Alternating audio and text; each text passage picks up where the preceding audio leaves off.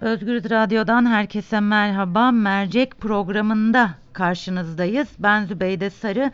Şimdi mercek programı ne diye e, soracaksınız. Çünkü ilk programımız ve e, içeriğini size detaylıca anlatacağım. E, Türkiye'de e, yerel seçimler yaklaştıkça ki bunun yerel seçimlerle de çok e, ilgisi olduğunu düşünmüyorum. Konu sıkıntısı çekmek mümkün değil. Her gün yeni yeni gelişmeler oluyor. İktidarın açıklamaları, muhalefetten gelen açıklamalar, doların yükselişi, sokağın sesi e, pek çok e, gündem başlığı oluşuyor. Biz o gündem başlıklarından birini alacağız ve masaya yatıracağız. Mercek altına alacağız. E, telefon bağlantılarım olacak. Telefonun ucundaki konuklarıma konuya ilişkin sorular yönelteceğim. Ne düşündüklerini e, soracağım e, ve e, konuk çeşitliliğine dikkat edeceğim. Bir kişi diye, bir kişiye değil, bir program içerisinde pek çok kişiye belirlemiş olduğum konu çerçevesinde yorum yapmalarını rica edeceğim ve fikirlerini isteyeceğim. Bugünkü konu ne diye soruyorsunuz. Duyar gibiyim. Bugünkü konumuz kayyum. Evet, e, hayatımıza bir anda giren bir kayyum kelimesi. Öncelikle kayyumun kelime anlamı nedir diye e, merak edenler vardır belki, bilenler de biliyordur ama ben yine de bilmeyenler için şöyle kısacık e, aktarayım. Kayyum kelimesinin anlamı nedir? İki nokta üst üste devam ediyorum. Belli bir malın belli bir süre yönetilmesi ya da belli bir işin yapılması için resmi makamlarca yetkili olarak görevlendirilmiş kişi, kimse. Evet, e, bu çok önemli. Resmi makamlarca yetkili olarak görevlendirilmiş kimse diyor. Peki e, hemen bakalım e, biz e, kayyum kelimesiyle ne zaman tanıştık, ne zaman hayatımıza girdi. 15 Temmuz 2016'daki darbe girişimi sonrasında ilan edilen bir OHAL vardı biliyorsunuz. E, OHAL e, uygulaması sürecinde kayyum belediyeciliği kavramıyla, olgusuyla tanıştık. 1 Eylül 2016'da çıkarılan kanun hükmünde kararname ile 4'ü AKP'li, 1'i MHP'li, 94'ü HDP'nin yereldeki temsilcisi biliyorsunuz Demokratik Bölgeler Partisi belediyelerine kayyum atandı. Yapılan bu yasal düzenleme ile aslında olağanüstü hal önlemi olan kayyum atama yöntemi de kalıcı hale getirilmiş oldu. Ve neden de hemen bakalım. Terör örgütleriyle irtibatı ve bağlantılı oldukları gerekçesiyle neredeyse tamamına yakın HDP'li olmak üzere çok sayıda seçilmiş belediye başkanı görevden alınarak vali, kaymakam gibi kamu görevlileri belediye başkanı olarak atandı. Ve çok sayıda HDP'li belediye başkanı da tutuklandı biliyorsunuz. 18 Temmuz 2018'de o halin sona ermesine karşın söz konusu belediyeler hala kayyum olarak atanan başkanlar tarafından yönetiliyor. Şimdi e, o hal kaldırıldı fakat e, söz konusu belediyeler hala kayyum e, olarak atanan başkanlar tarafından yöne, yönetiliyor dedik. Bir de işin en enteresan boyutu bırakın e, o halin kaldırılması seçimi yapılıyor ve seçimde seçilecek olan belediye başkanlarının yerine de ben kayyum atarım diyor Cumhurbaşkanı Recep Tayyip Erdoğan. Ee, bu imayı ilk olarak 7 Ekim 2018 tarihinde e, bir konuşma yapmış Cumhurbaşkanı ve şöyle demiş Mart seçimleri geliyor. Bu seçimlerde de teröre bulaşmış olanlar olur ya sandıktan çıkacak olurlarsa öyle bekle bekleyelim şu olsun bu olsun yok. Anında gereğini yapıp kayyum tayinleriyle yolumuza devam edeceğiz demiş. 7 Ekim e, tarihindeki konuşmasında sonra ne oldu? Çok yakın bir tarihte şöyle dedi. Geçmişte yaşananlar çok önemli bir ders. 31 Mart'tan sonra benzer şeyler yaşanırsa işi anında yargıya götürür. Kayyumlar için yolu açarız dedi. Ve artık bu kayyum tehdidi e, sadece HDP'li belediyelerle sınırlı kalmıyor. E, özellikle şu günlerde iktidarın hedefinde CHP'nin Ankara Belediye Başkan adayı Mansur Yavaş var. Ee, Abdullah e, Adalet Bakanı Abdülhamit Gül'ün e, Mansur Yavaş'la ilgili dikkat çekici bir açıklaması var. 1 Nisan'dan sonra Sayın Yavaş seçilirse Ankara'da belediyeyi HDP yönetecektir. Milletimiz bu anlamdaki kirli örtülü ittifaka prim vermeyecektir diyor ve devam ediyor. Ee, eğer bir mahkumiyet olursa ki e, şöyle parantez açayım e, bu daha yargıda e, herhangi bir sonuca ulaşmamış bir dava söz konusu çokça konuşuldu geçtiğimiz günlerde biliyorsunuz oraya gönderme yaparak kamu hizmetlerinden kısıtlılık görevi yapamama gibi sonuçlar olabilir diyor. Şimdi takdir edersiniz ki bu açıklamalardan etkilenmeyecek yargı şu anda Türkiye'de mevcut değil. Ee, Evet bu e, kayyum e, tehdidini, kayyum imalarını e, öncelikle CHP'li milletvekili Sezgin Tanrıkulu'ya soracağız. Nasıl değerlendiriyorlar? Çünkü ilk defa HDP seçmeninden sonra CHP'li seçmen de bunu e, kayyum tehdidini hisseder oldu. Seçmen üzerindeki etkilerini soracağız. Sonrasında hemen e, HDP milletvekili Garo Paylan'la e, konuşacağız ve e, kayyum tehdidinin HDP seçmeni üzerindeki etkisini bir partili olarak bir milletvekili olarak değerlendirmesini rica edeceğiz. Bununla da kalmayacak mercek programı Ankara ve İstanbul'a uzanacağız. E, muhabir arkadaşlarımız Altan Sancar Ankara'dan, e, Onur Öncü de İstanbul'dan e, HDP ve CHP üzerindeki etkisini, kayyum tehdidinin etkisini gözlemlere ve e, yapmış oldukları görüşmelerden yola çıkarak değerlendirmelerde bulunacaklar. Evet, e, kısaca e, sanırım ne yapacağımızı e, program içerisinde neyi e, izleyeceğimizi, e, e, hangi yolu izleyeceğimizi sizlere aktarmış oldum ve başlıyoruz.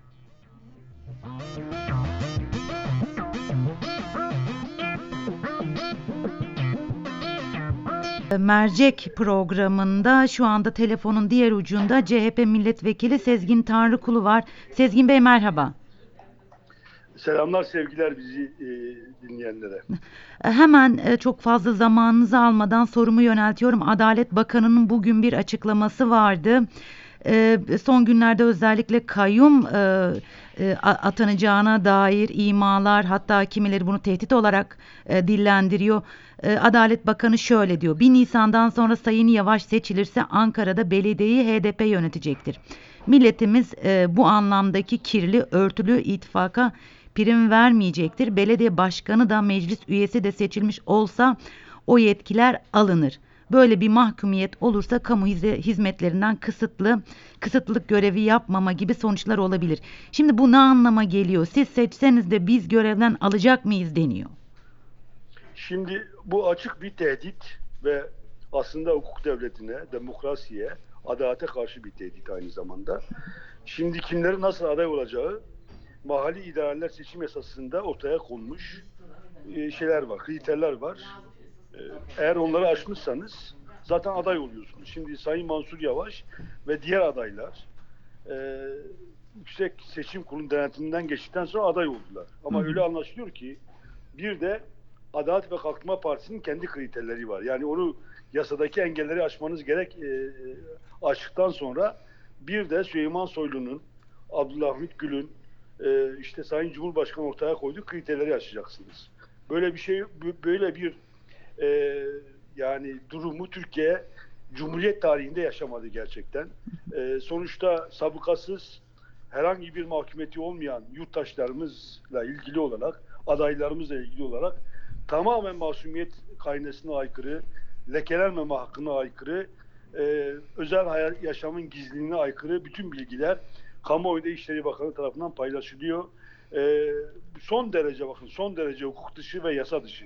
Şimdi çok daha iyi anlıyoruz Adalet Bakanı'nın, İşleri Bakanı'nın, Ulaştırma Bakanlıklarının neden e, seçim dönemlerinde tarafsız olmaları gerektiğini. Çünkü eskiden e, seçimlere 3 ay kala bu bakanlar istifa ediyorlardı. Yerlerine e, tarafsız bakanlar atanıyordu siyasetin dışından. Ama şimdi bu bakanlar bir tanesi adalet mekanizması elinde, diğeri güvenlik mekanizması elinde ve doğrudan doğruya adaylarımızı tehdit ederek, e, hukuk dışı bir içine tehdit ederek e, bir söylem geliştirmeye ve kamuoyunu yansıtmaya çalışıyorlar.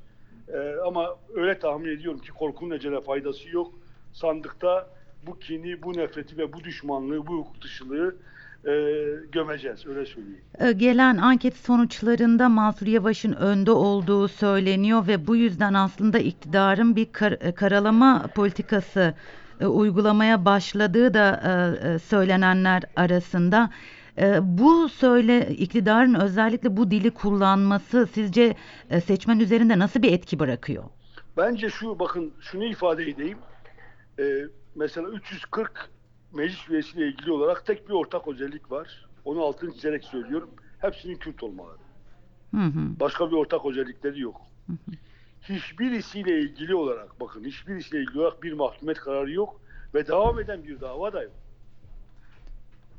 Dün ben paylaştım İzmir Konak adayıyla ilgili olarak bir bilgiyi paylaştım. Yani bu işte e, Hürriyet Gazetesi'nin halen manşetinde tuttuğu, Sabah Gazetesi'nin yayınladığı Konak adayımızla ilgili olarak meclis üyesi adayımız 1969 yılında İstanbul'da Beyoğlu'nda Doğu Gecesi düzenlediği suçu bu. Bir de 1969 yılında Mardin Kültür ve e, Dayanışma Derneği'nin e, genel kuruluna katıldığı diyor. 1969 yılında İstanbul'da bir geceye katılmak onun herhangi bir örgütle iltisaklı olmasına, bağlantılı olmasına yeterli. Hı hı.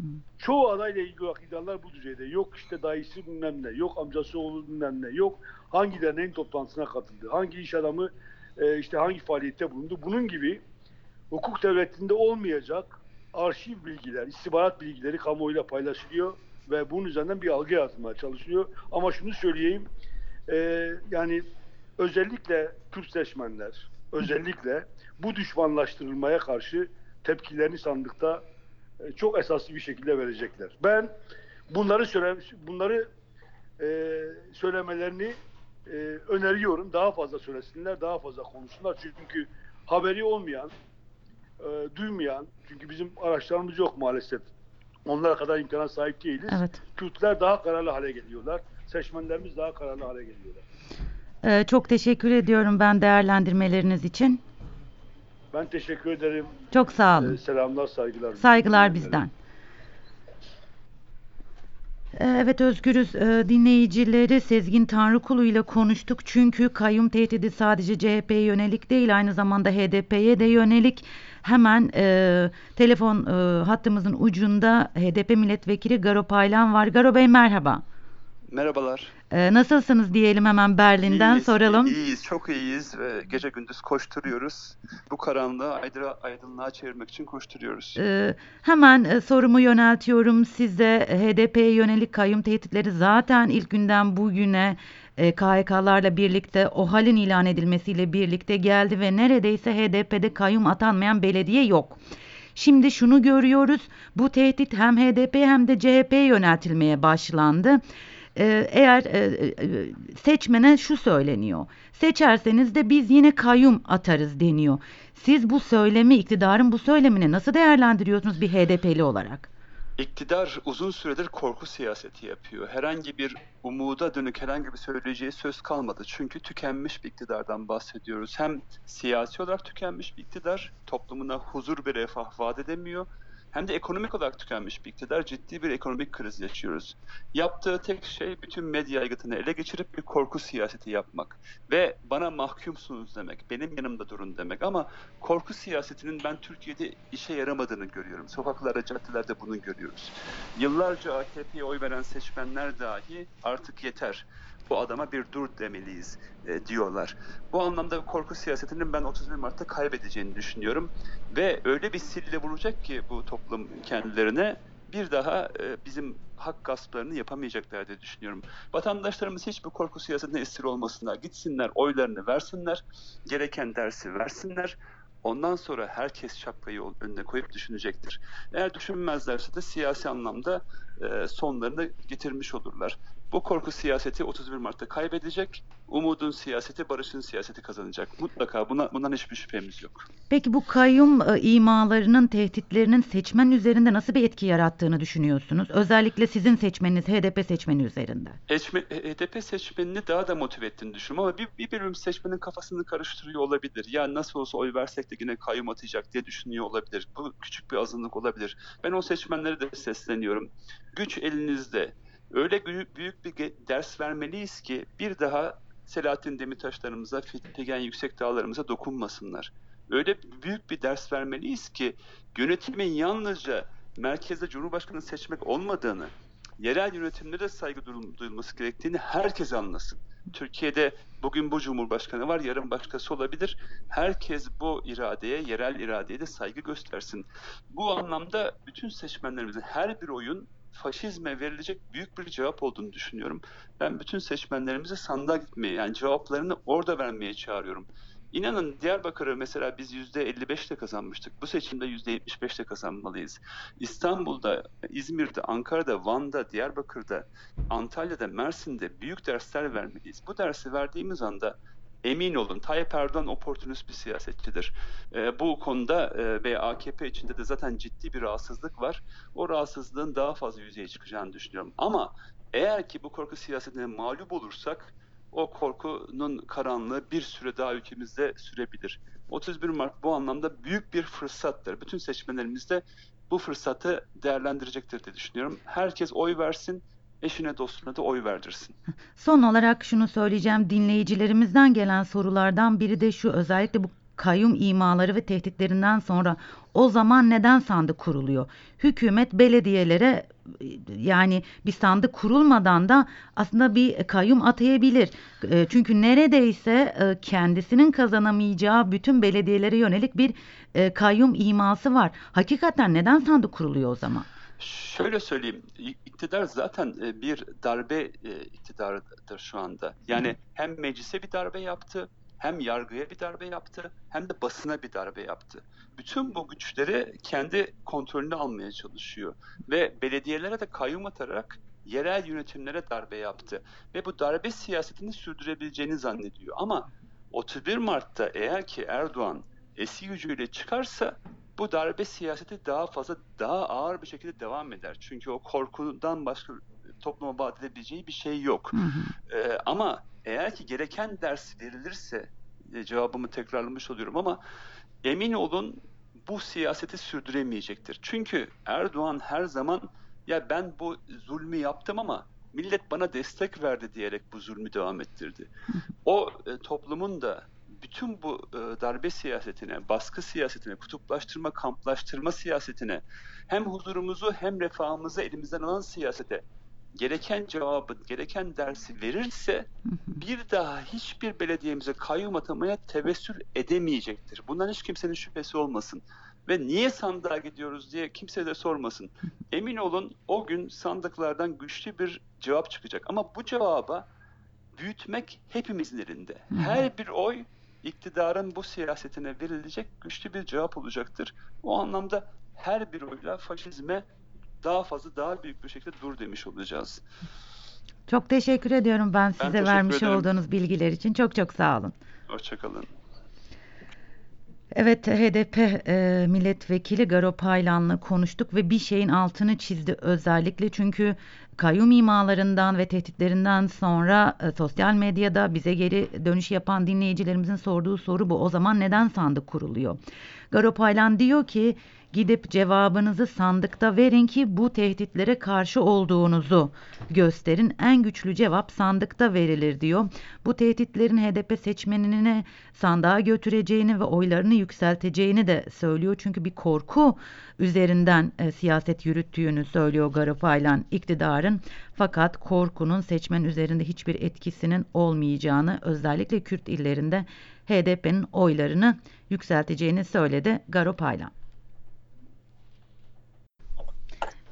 CHP milletvekili Sezgin Tanrıkulu ve HDP milletvekili e, Garo Paylan'ın kayyum e, iması e, değerlendirmesinden sonra şimdi hemen Ankara'ya gidiyoruz.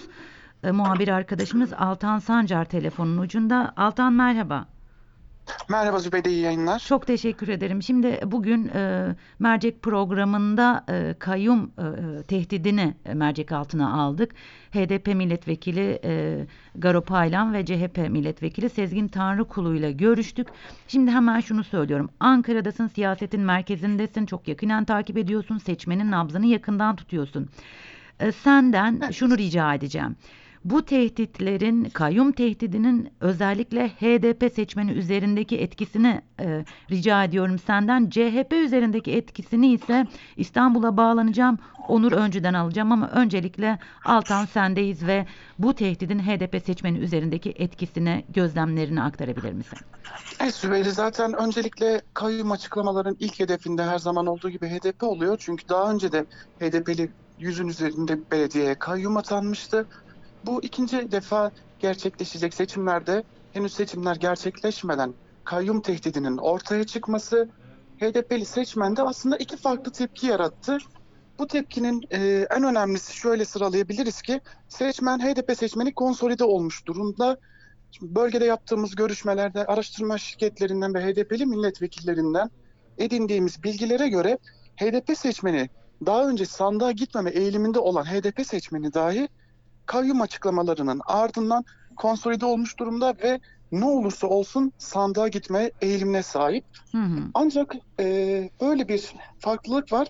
Özellikle Kürt illerinde küçük ve daha politize olmamış ilçelerde ise ay eğer ben HDP'ye oy verirsem ve yeniden kayyum atanırsa oyum boşa mı gidecek diye bir düşünce hakim.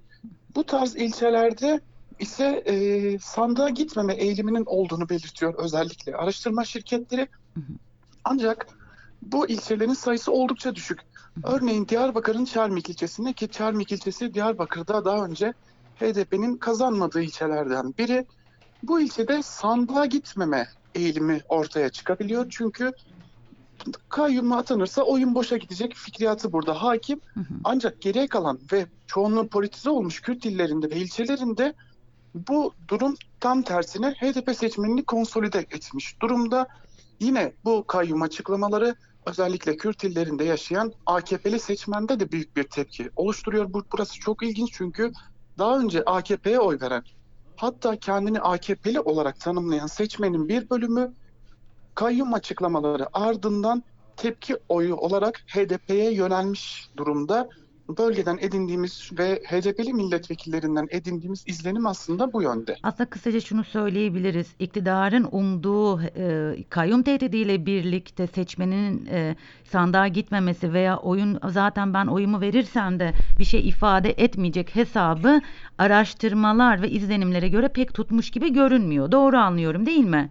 Çok doğru ve e, bu noktada şunu eklemek gerekiyor. HDP'li seçmen özellikle Kürt illerinde yaşayan HDP'li seçmen belediyelere girmekte büyük zorluk yaşıyor. Hı hı. Kayyumların atanmasının ardından belediyelerin etrafının beton duvarlarla çevrilmesi, iki ya da daha fazla arama noktasının kurulması bölge illerinde büyük bir tepki yaratmış durumda. Çünkü belediye ulaşım giderek zorlaşıyor. Hı hı. Bu da kayyum açıklamalarına gelişen bir başka tepki aslında. Biz belediyeye ulaşamayacaksak belediye niye olacak e, düşüncesi hakim HDP seçmeninde. Hı hı. Tam da bu nedenden ötürü e, HDP seçmeni tam anlamıyla sandığa gitme noktasında konsolide olmuş durumda. Aslında bölge illerinde e, bir seçim havası da yoktu daha önceden. Çünkü e, sadece sandığa gidip oy kullanma eğilimi vardı. Ancak kayyum açıklamaları bu seçim havasını da oluşturmaya başladı diyebiliriz. Çok teşekkür ediyorum Altan. Çok teşekkürler, iyi yayınlar. Teşekkürler. Evet Ankara'ya gittik ve özellikle HDP e, seçmeninin e, kayyum tehdidinden sonra kayyum tehdidinin HDP seçmenine nasıl yansıdığını e, gazeteci e, muhabir arkadaşımız Altan Sancar'dan e, aldık detayları ve ilginç bir şey söylüyor. Özellikle bölgede yapılan araştırmalar ve oradaki milletvekilleriyle görüşmelerinden elde ettiği bilgileri aktardı e, Altan Sancar ve şunu söylüyor. E, bu o, tehditlerden ve bu açıklamalardan sonra HDP seçmeninin e, bölgede olmayan seçim havası bu açıklamalardan sonra oluştu ve e, seçmen kesinlikle sandığa gideceğini söylüyor. Çünkü kayyumlar geldikten sonra özellikle barikatlar var.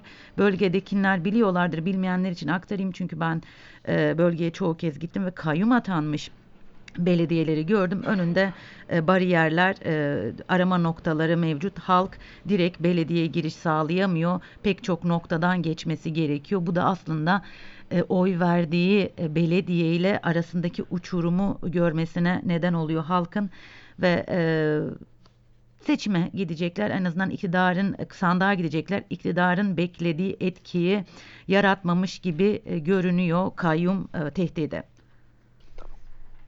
Ee, Evet Ankara'da e, Altan Sancar'ın aktardıklarını kısaca özetledim sizin için. Şimdi hemen İstanbul'a gidiyoruz. Ee, biraz önce de belirttiğim gibi İstanbul'da muhabir arkadaşımız gazeteci Onur Öncü var. Onur Öncü'den de iktidarın kayyum tehdidinin e, CHP seçmen üzerindeki etkisini e, soracağız, gözlemlerini aktaracak. Onur merhaba. Ha, Merhaba Zübeyde Sarı, iyi yayınlar. Teşekkür ederim. Ee, bugünkü konumuz e, mercek programında hükümetin e, kayyum açıklamalarını mercek altına aldık ve e, CHP e, milletvekili Sezgin Tanrıkulu, HDP milletvekili Garo Paylan'la konuştuk. Hemen Ankara'ya gidip muhabir arkadaşımız Altan Sancar'dan e, HDP seçmen üzerindeki etkisini konuştuk ve sendeyiz. E, hükümetin kayyum e, açıklaması ve kayyum tehdidi e, CHP seçmeni üzerinde nasıl bir etki yarattı?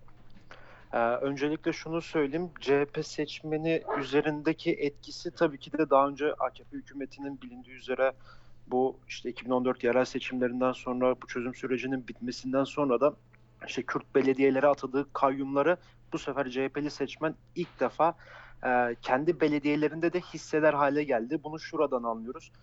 Ee, Mansur Yavaş örneğin Ankara'da Mehmet Özasiki'ye karşı adaylığının açıklandığı günden beri çıkan anket sonuçları olsun, saha araştırmaları olsun, seçmenler olsun e, hep önde gidiyor AK Parti'ye karşı. Hı hı. E, tabii bu 25 yıllık, 25 yıla yakındır yani AKP'nin ve ondan önceki e, siyasi eğilimlerin elindeydi Ankara bilindiği üzere. İlk defa bunlar kaybetme korkusu içerisine girdiler. E, ve bilindiği üzere bu yakın dönemde Mansur Yavaş hakkında e, çek senet iddiaları ortaya çıkmıştı ve Cumhurbaşkanı Recep Tayyip Erdoğan da e, gerek mitinglerde olsun gerek işte televizyonların ortak yayınlarında olsun e, bir Ankara üzerinden Mansur Yavaş'ı hedef alma eğilimi içerisindeydi. E, bazı tehditlerde de bulundu. Bunun bedeli ağır olur dedi. Ee, e, tabii ki de bu özellikle de Ankara'da Mansur Yavaş'ın e, seçilmesi halinde bir kayyum atanma ihtimalini de arttı. Ee, tabii daha önce Mansur Yavaş'ın adaylığına tepki duyan, Mansur Yavaş'a e, oy vermeyeceğini belirten bir kesim vardı. Hı hı. Ee, bu kesim artık e, bu kararından vazgeçti diyebiliriz. Yavaş yavaş böyle gidip CHP'ye, Cumhuriyet Halk Partisi'nin adayı Mansur Yavaş'a oy verme eğilimindeler. Tabii bu Mansur Yavaş'ın isminden kaynaklı değil. Ee, olası bir işte Mansur Yavaş'ın kazanmasına atanacak kayyum ihtimaline karşı o iradeyi gösterme arzusu içerisinde seçmen. E, bu tabii Ankara için böyle ama İstanbul için de böyle. Sonuçta Ekrem İmamoğlu var burada da. Binali Yıldırım'a karşı bir e, ikisinin yarıştığı bir seçim oluyor bu İstanbul açısından. E tabii Binali Yıldırım burada e, anketlerde de önde olsa da tabii bu çok büyük bir fark yok arada. Bir Ama puan an- deniyor galiba. Evet evet 0.8 1 puan arası bir şey. Yani o 3-5 anket şirketin yaptığı araştırmalarda çok az bir fark var.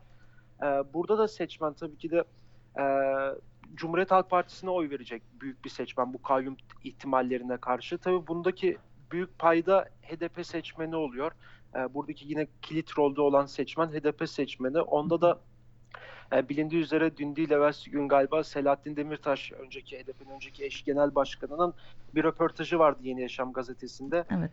Ee, gerekirse bağrınıza taş basın gidip oy verin diye bir açıklama yapmıştı Yeni Yaşam gazetesine. Evet. E, tabii bu açıklamanın HDP seçmenleri arasında da çok büyük bir etki ettiğini diyebiliriz.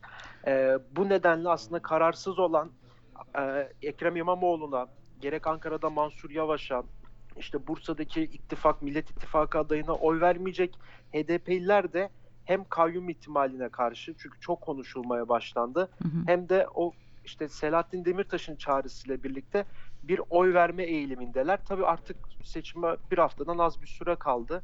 Ee, artık günler eridikçe yarın daha farklı şeyler ortaya çıkacak. Aslında seçimden bir gün önceye kadar bile biz bu tartışmaları yapıyor olacağız. Ama şu anki ihtimalde CHP seçmeni bizim de CHP'li kaynaklardan edindiğimiz bilgilere göre e, bu duruma çok tepkililer. E, çünkü dediğim gibi başta da ilk defa bir kayyum tehdidini Cumhuriyet Halk Partisi içinde hissedebiliyor. E, tabii Kılıçdaroğlu da dün Cumhuriyet Gazetesi'ne bir demeç vermişti, bir röportaj vermişti. Orada bir soru vardı. E, bu kulislerde görevden alma ve kayyum atama ihtimalleri var. Ne diyorsunuz demişti gazeteci. Kılıçdaroğlu ben böyle bir şey olacağını sanmıyorum demişti ama tabii bu e, bir kamuya bir cevaptı. Tabii içeride ne konuşuyor onun hakkında bir bilgim yok ama e, ne kadar Kılıçdaroğlu böyle bir şey söylese de aslında o ihtimal var. Çünkü Türkiye'nin yakın tarihindeki son 3 yıllık e, kısa bir dönemde bu kayyum ihtimallerinin art, yaşandığını görüyoruz. Yani özellikle de Kürt belediyelerinde yüzden fazla e, belediyeye kayyum atanmıştı. E, son olarak e, CHP seçmeni bunu hissediyor. E, kararsız kalan sol sosyalist, demokrat çevre, HDP'li çevre, e, başka siyasi partilerden olan seçmenler de bu seçimde e, bu kayyum ihtimallerine karşı e, Cumhuriyet Halk Partisi adaylarına oy verecek diyebiliriz. Ee, çok teşekkür ediyorum onun vermiş olduğum bilgiler için. Ben teşekkür ederim. İyi Görüşmek yayınlar. üzere. Teşekkürler. Ee, evet, e, İstanbul'a gittik ve e, muhabir arkadaşımız Onur Öncü ile konuştuk. E, kayyum tehdidi e, CHP seçmeni üzerinde nasıl bir etki e, yarattı diye sorduk. Aslında çok önemli bilgiler verdi. Şunu söyledi. E, sadece CHP'li seçmeni tabii ki bir e, ikileme götürmedi bu e, açıklama aksine daha çok sandığa yöneltti dedi.